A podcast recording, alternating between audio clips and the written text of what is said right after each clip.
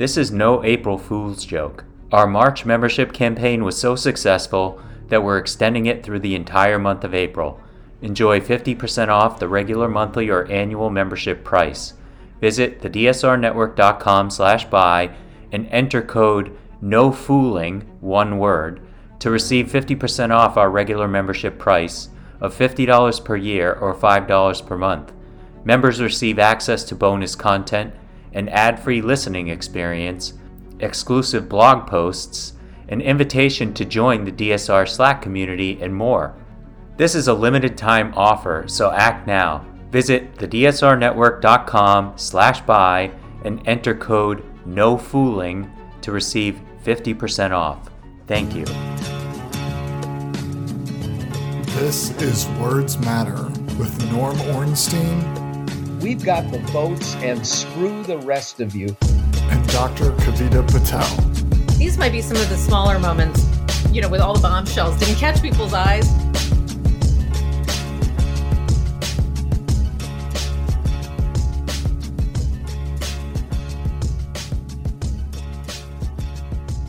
Hello and welcome to Words Matter from the DSR Network. Each week, Norm Ornstein and I will talk about the issues facing our country as we go into another election cycle. And today we have another, we had taken a couple of weeks, not off, because our listeners uh, were able to get weekly podcasts, but uh, Norm, we recorded some of those episodes uh, earlier with our friend David Rothkopf, and a lot has happened since then. And so we, I think today we're going to tackle, if I had to put a theme on it, maybe I'll put the larger. We, I think the original theme, Norm, if you will, was uh, man, our judiciary is really screwed up, and I think we can now put an asterisk on that and say, man, all of our public institutions are are really screwed up because we can include the Senate, the House.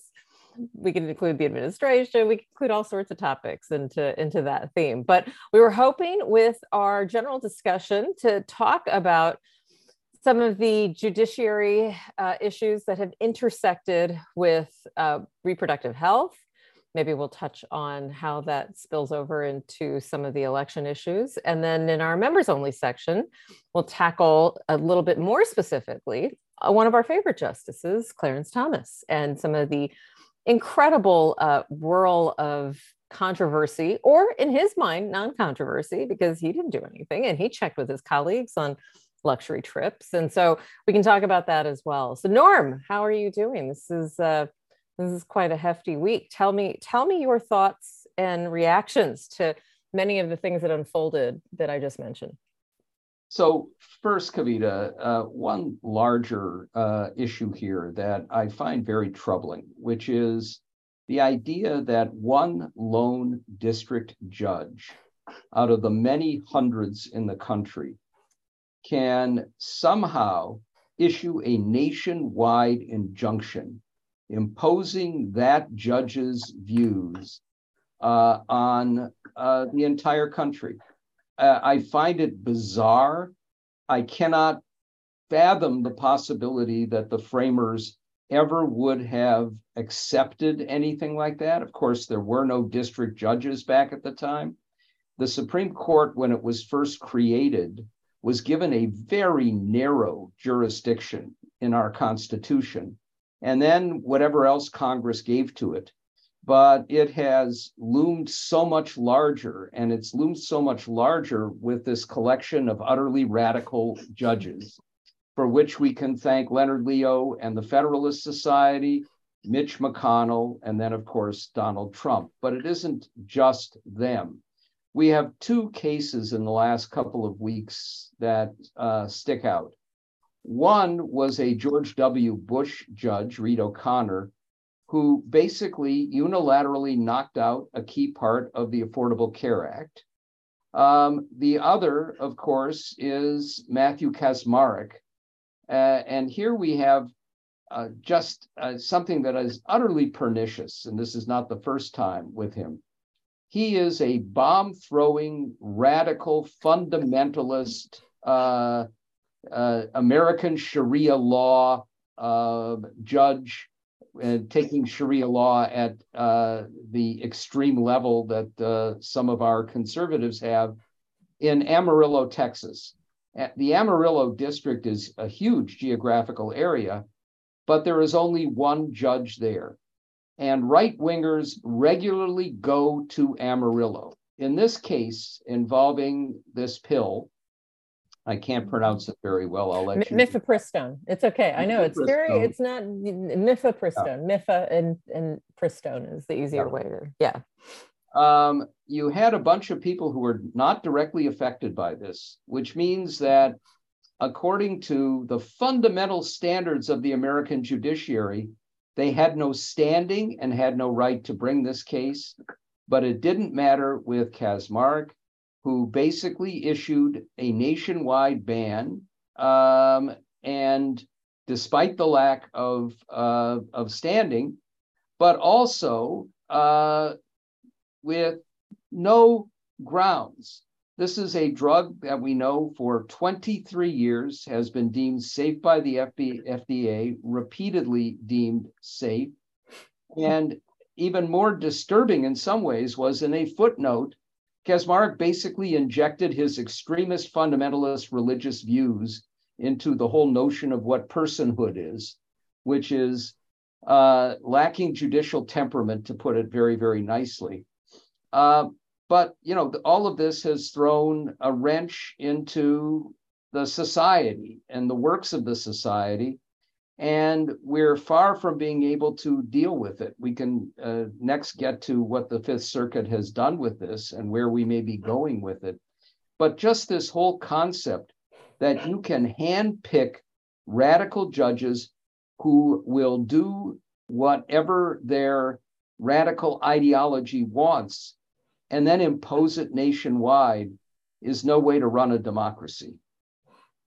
And and I think that if we make so much of this um, kind of focus on Kacsmaryk, which we it, everything you said, I, I want to bold, underscore, underline, whatever, hyper italicize. But I think if people want to limit this or in their brains limit this to amarillo they they should not because we and i forget the statistic norm i think you've got a piece coming out in slate it sounds like that might be touching on some of these uh, you may uh, you may want to talk about that or when we should all be looking for that but i i would be interested in understanding how many amarillos do we have across the country and certainly the one judge in this particularly large district is somewhat unusual, but it's actually not that rare. Nor is it rare that even if it's not just one judge, that you can do this kind of district shopping.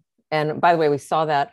I want to remind listeners that, you know, we saw this like right after the Affordable Care Act passed. I remember at least the kind of slew of like, you know, lawsuits and amicus briefs then that they we people had filed on behalf of the ACA, and then the numbers of, you know, Hobby Lobby versus at the time Sebelius and others around specific provisions, that has continued. And Braidwood versus Becerra, which is also a little bit under, has not gotten a lot of attention, but was another Texas judge that basically ruled in favor of the plaintiffs in saying that the the requirement in the ACA to pay for preventive services did no longer held because it was an overreach and for different reasons unconstitutional that's yeah. just one another example. I mean, the mifepristone is like the most like remarkable slap in the face, but this is not unusual. Nor is this district shopping, nor is the unfortunately growing number of districts you can shop in because of what we'll get to next when we talk about the Fifth Circuit decision, which I'm still trying to read. I have not read through the.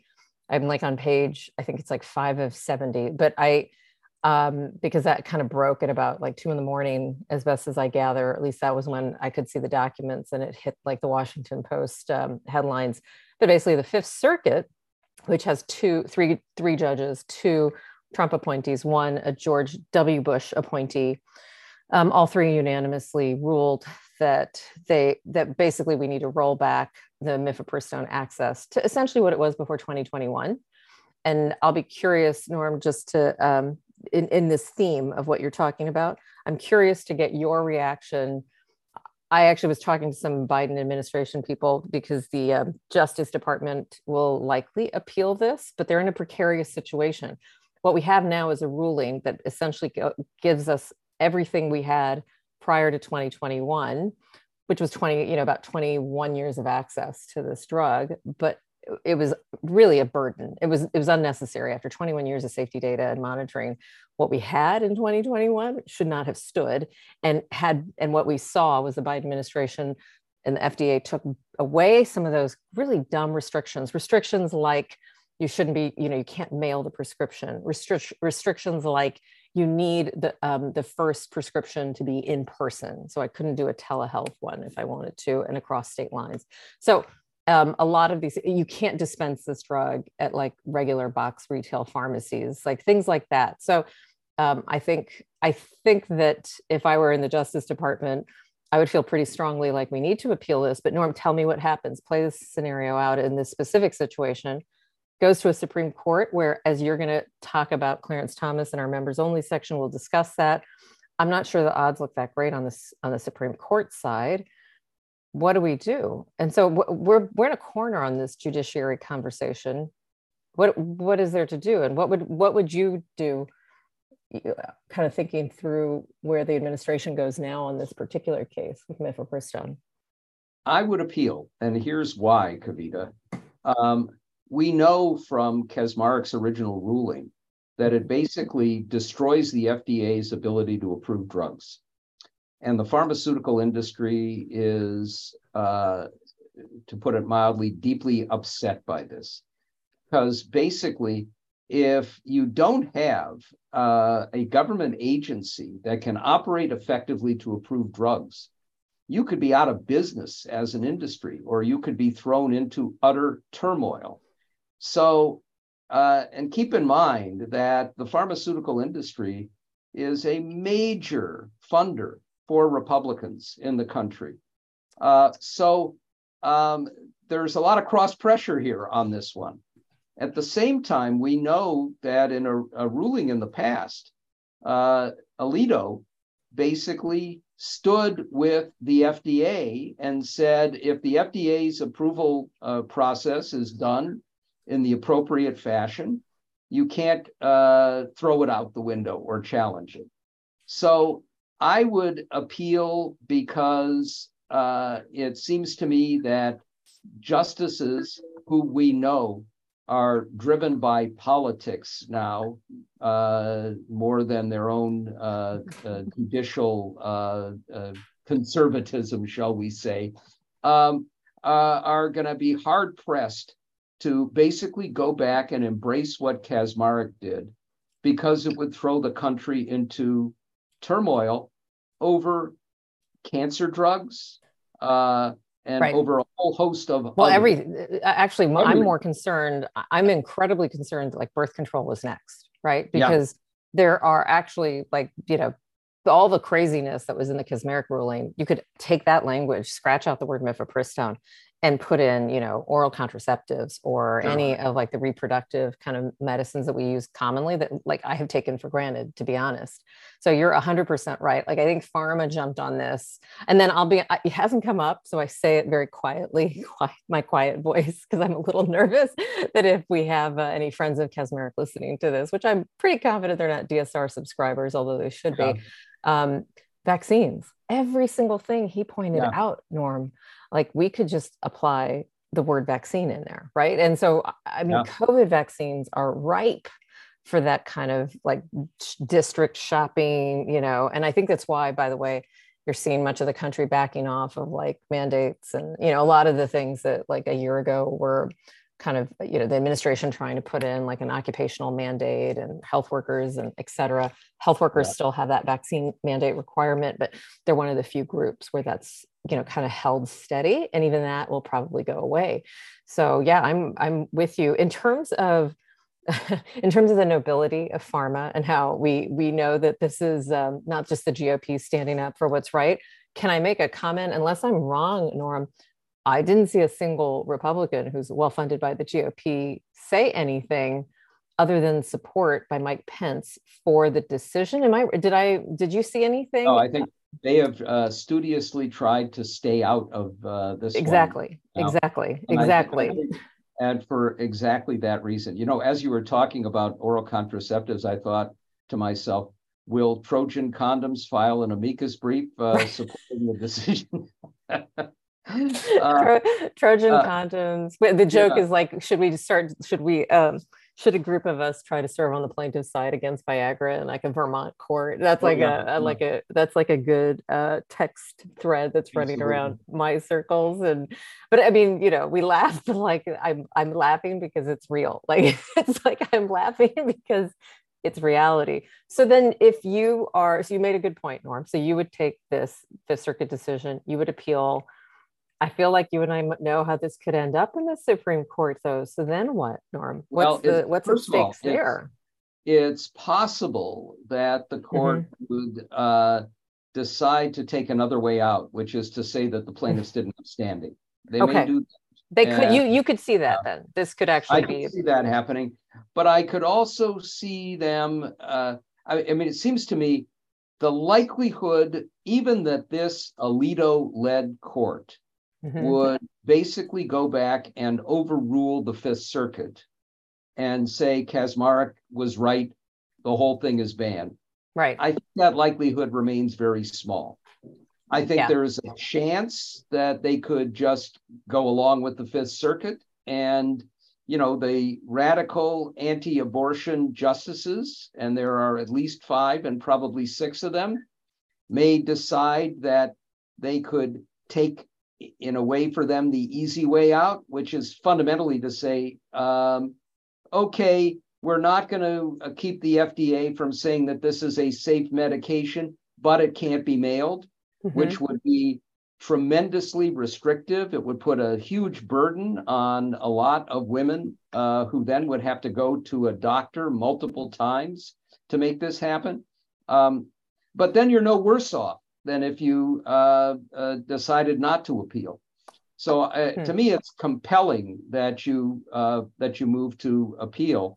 And I think if if this Supreme Court, which is already on extraordinarily shaky ground with the American people, it has, uh, thanks in significant part to John Roberts, destroyed its own credibility as a judicial institution um, if they decided to go full out radical on this one, throwing the whole medical and, and, and drug system into turmoil, potentially causing mass deaths, but certainly uh, enormous upheaval, um, that would be the end of it for this uh, Supreme Court, I think. Mm-hmm. You would start to see a, a whole lot of different uh, demonstrations and an enormous backlash out there.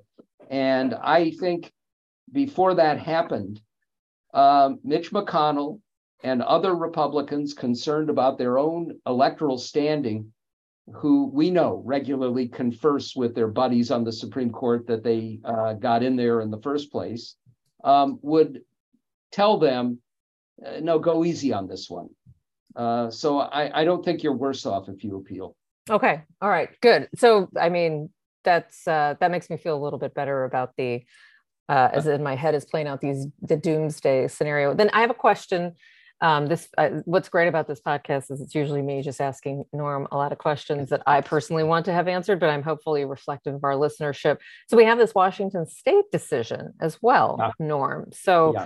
uh, I spoke with some colleagues at the FDA late last night, not not having. Um, I think they had they had heard inklings of this Fifth Circuit decision, not quite the granularity that we know the, that the ruling has, but they had heard inklings because I think that like the rumors and uh, some people had kind of said like, "Hey, look, it's they're going to rule soon, and they're probably going to be able to kind of push it back to the way it used to be." Um, but the FDA said that their conundrum is then they have the Washington State decision, so they've got kind of these, you know, Fifth Circuit and then Washington State. Norm, how then? So the agency is actually kind of letting the Justice Department again make the decision to appeal, et cetera, and the agency is just kind of pulling back. Um, what do I make out of that Washington State ruling, which basically invalidated Kacsmaryk's ruling, and then you have a Fifth Circuit on top of that? I mean, it's it's judicial confusion, and just to put this to where it's relevant to me, um, I got an email on the Monday, this past Monday. So you know, Kacsmaryk's ruling came out which had a stay and didn't ha- didn't go into effect immediately anyway, no matter what and who had appealed. Um, I got a, we got an email from my employer, the clinical employer, that said we should all cease until we get further information. We should cease prescribing mifepristone. including off-label prescribing, which a lot of us thought, okay, like if the FDA pulls the approval, we could use what's called off-label prescribing because mifepristone is actually used. It's it, it's well un, mostly unknown to the American public.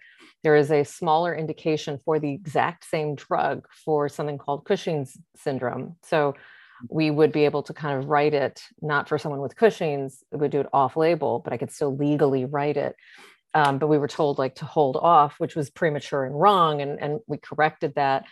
But you can see that even like pretty smart people are confused. So tell me what you think out of how then Washington State conflicting rulings, also pressure. I don't know if you saw this pressure from the left, from the progressive side, for the FDA to ignore all of it, no matter what, because Fifth Circuit or not, they actually don't have the authority to force the FDA to do this because of the way the FDA was set up to be independent like from everything. so so it's interesting. I don't think the FDA yeah. can do that, right? I don't think the administration, you don't want to set up a no. precedent where we just ignore the rulings we don't like. But it is pretty interesting. You had some pretty progressive, um, you know, Repu- uh, pretty progressive Democrats that said they don't have to do any of this. They're within their right to ignore it. Uh, that leaves me uneasy for all the. No, no, no. Yeah, I agree, but it's it's I, interesting. Yeah. I I don't want to head down the road of uh, basically, uh, uh, I mean, we've seen a case emerging in Texas of jury nullification. Mm-hmm. I don't want complete judicial nullification because that could have very serious side effects. But the Washington state decision uh, actually triggered in me something that I've wondered for some time, which mm-hmm. is why is this only occurring on the radical right? Why aren't we getting preemptive moves to get nationwide injunctions to block some of these right wing actions before other district judges are able to step in and take them. Mm-hmm. And uh, it's still not clear to me why uh, we can't see. Uh, now, I I'd like to eliminate all of this pernicious uh, judge shopping um, to yeah. get decisions that you like. I'd like to move away from the ability of lone judges to do nationwide injunctions. But if they're going to do this, then it ought to be happening on the other side preemptively. And um, that's one of the things we just saw uh, with the uh, uh, Washington uh, decision, a district court judge there. I don't think it was done. It actually was a separate case brought that just happened to have the same timing. But um, we can look ahead and know where we're going to see right wing radicals, religious fundamentalists go back to Kacsmaryk or go to other judges, uh, and we know where they're headed, headed off in advance. And I'd uh, like to see at least some serious thought put into why that uh, either uh, is unwise or wouldn't be possible, or into mobilizing to make it happen. Yeah, I agree. And and I agree. The judge shopping is uh it's troubling getting back to our overarching yeah. theme of the judiciary system is really screwed up. And and I and I I know that um, on our other kind of sister brother podcast, uh, Deep State, we've kind of touched on this by talking to some of the like the ex DOJ officials, et cetera. But I'm Norm, these these judges are not uh, in their 80s and 90s. I mean, these are judges that are not going anywhere. Norm, they, are not chosen to be. hundred percent. I mean, Amy Coney Barrett is what yeah. 47. I don't yeah. even think she's 50 yet, right? So, so I, I mean, this is not like a 2023 conversation that's going to go away. So, okay, so then, uh, and maybe maybe you touch on some of this in some of your upcoming writings. Let's close out with. So, what should we do? This gets back to your I feel like if I rewound the time machine to the beginning of this podcast, the filibuster, right? This, I mean, yeah. if ever there was a case clearer, right? This is just another reminder. So tell me your, let's uh, let's rewind the time machine. Tell me in your kind of not so short order, what are the things we need to do if Dems, if things work out in 2024, why elections matter, things work out in 2024 and you know the senate's tenuous maybe we keep the white house i hope we keep the white house um, what do we do? So if we had, let's say, and you know, this is more steeply uphill than I can imagine. Let's say we have 53 Democrats in the Senate a Democratic House and a Democratic president, then the first thing you have to do is to change the filibuster rules so you can make some things happen by majority. The next thing that I would do is to make sure that um, you remove the Kacsmaryk problem. And the way you do that is by saying that the Amarillo district is going to add, uh, say, at least two new judges that you would confirm so that um, it's uh, at least uh, less likely that a judge chosen by lot in that district would be Kacsmaryk and you run the risk of having the opposite happen. That's one small thing. But I would say if I'm going to um, really begin to transform the role of the judiciary back to where it was supposed to be, uh, away from what it has become, my wish list would start with enlarging the court. Um, 13 justices, mm-hmm. one for each of the circuits other than the DC circuit, because the nine that we settled on was because there were nine circuits. But also, all you're doing is righting the wrongs of the norms that were blown up by Mitch McConnell with uh, the uh, death of uh, Scalia and blocking Merrick Garland, and then the utterly inappropriate confirmation of Amy Coney Barrett uh, eight days before a presidential uh, election. Mm-hmm. Uh, and, um, you know, basically bring it back to where it was supposed to be. But if we didn't do that, I would begin to restrict the jurisdiction of the Supreme Court. You know, if you if we went back to what the framers had in mind, the Supreme mm-hmm. Court would only have jurisdiction over disputes involving foreign nations, disputes between the states, maritime and admiralty law, no appellate authority. Um, we have a bill that was introduced uh, by Sean Casten, one of our best members of Congress from Illinois, that would move them back towards that original jurisdiction, but also give appellate jurisdiction not to the Supreme Court, but to a court consisting of the uh, chief judges of the district, uh, of the circuit courts. Um, there are lots of things that you could do. Uh, and even if you begin to discuss those things and send a warning shot across the bow, we have to remember that when Franklin Roosevelt moved to uh, what they then called packing the court and failed, and it was seen as a failure, it was actually a success because the simple act of saying, you are a rogue court. You're saying that everything that happened in the New Deal is unconstitutional. Well, we're going to take action. And the court heard that message and suddenly changed the way it looked at the world. Now, I'm not sure how much you can change the way this court looks at the world, but there are lots of ways in which you could begin to move in a different direction. Obviously, too, if I could have that uh, Senate that could act, I would add DC and Puerto Rico as states. I would enact laws protecting the right to vote. Um, there are all kinds of things that ought to be done that would be basically just righting wrongs and injustices. Um, but we're probably far away from that, and we're going to have a long time pitched battle. And I just want to get back to one of the things that you said, Kavita, about contraceptives we know where this court would like to go. It's not just to uh, eliminate abortion. And we also know that all of those people, the uh, ones who labeled themselves pro life, who said, we just want to send this back to the states, they're now saying openly, no, it's not that. We want to outlaw all abortion everywhere in the country. But they also want to uh, eliminate uh, same sex relationships. They want to go back and uh, make illegitimate uh, sodomy. They want to return to those anti sodomy laws. They want to move in directions that would take us back to a dark age of American history.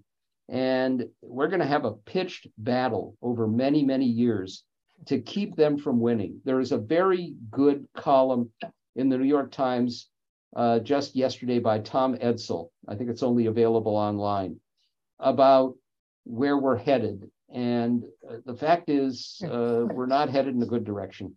All right, I'll have to look. I, I usually kind of scan all the uh, New York Times opinion headlines. I missed that one. So good. I'm glad. And we'll put a plug in. When is your slate piece coming out, Norm? Probably in May. It's going to be part of a of a special section on what to do about the Supreme Court. Okay. And this Uh, which is why we'll- to uh, Clarence Thomas and the ethics issues. You'll call you'll call it out when we when it's Yes. um, kind of imminent, which is not May's not Yeah. that far away. Well, good. Well, we're we're going to continue this conversation about the um, incredible, the incredible disturbing state of the judiciary, and in our uh, touch on uh, Clarence Thomas, maybe even briefly touch on Feinstein, just because of some of the implications on the judiciary panel and what's at stake. So let me first so close out and thank everyone for joining us. Thank you, Norm, always. I loved your, I'm going to call it Norm's prescription for fixing our country in no short order, uh, which will take courage. By the way, if we do what you said, Norm, all of what you said, we can tackle some of the issues that you and I have discussed around gun control. I mean, think of all the things that then have a kind of a, a wave of effects that we could try to start to tackle with some humanity. So I think it's I think it's great. I think we need to keep saying it over and over, especially as the elections get closer and people are kind of wondering like, you know, what what's at stake here, just reminding them. So I want to thank everyone for joining us. Thank you, Norm.